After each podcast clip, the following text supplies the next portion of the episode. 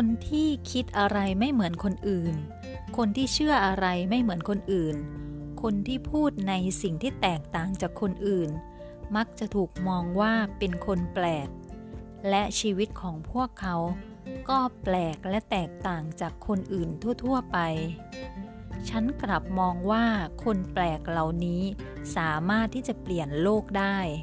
เปลี่ยนโลกในที่นี้หมายถึงเปลี่ยนโลกภายในของตนเอง เมื่อสามารถเปลี่ยนโลกภายในของตนได้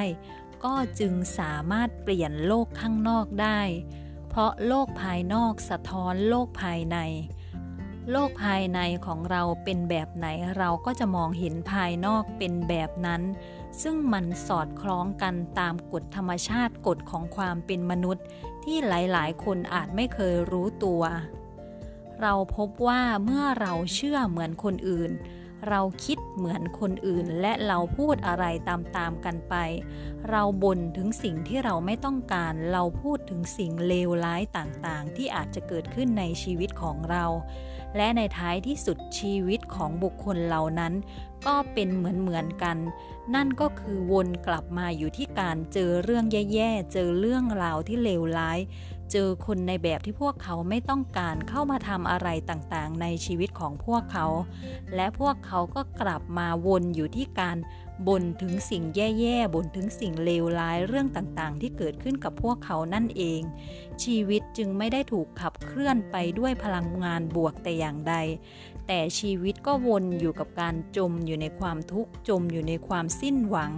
จมอยู่ในความรู้สึกที่ว่าเปลี่ยนแปลงอะไรชีวิตของตัวเองไม่ได้ แล้วก็เอาแต่พร่ำบ่นซ้ำๆถึงสิ่งที่ไม่ต้องการสิ่งที่เกิดขึ้นในชีวิตอยู่ร่ำไป นั่นแหละค่ะก็คือคนทั่วๆไปโดยส่วนใหญ่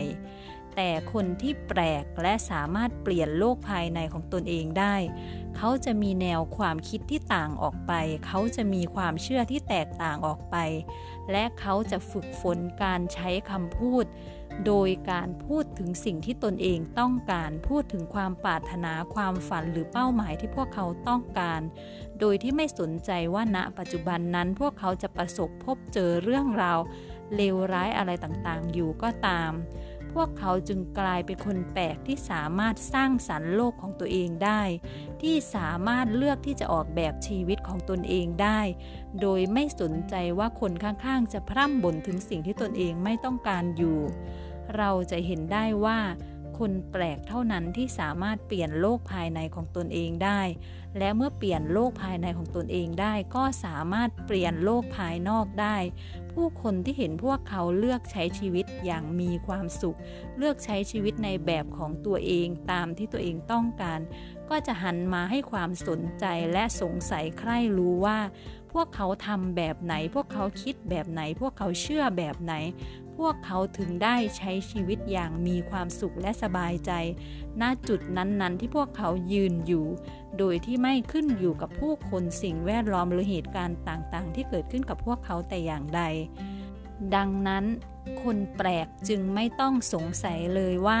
ทำไมตัวเองจึงได้ชื่อว่าเป็นคนแปลก เพราะคนแปลกนั้นจะทำอะไรที่ไม่เหมือนคนอื่น และมีชีวิตที่ไม่เหมือนคนอื่น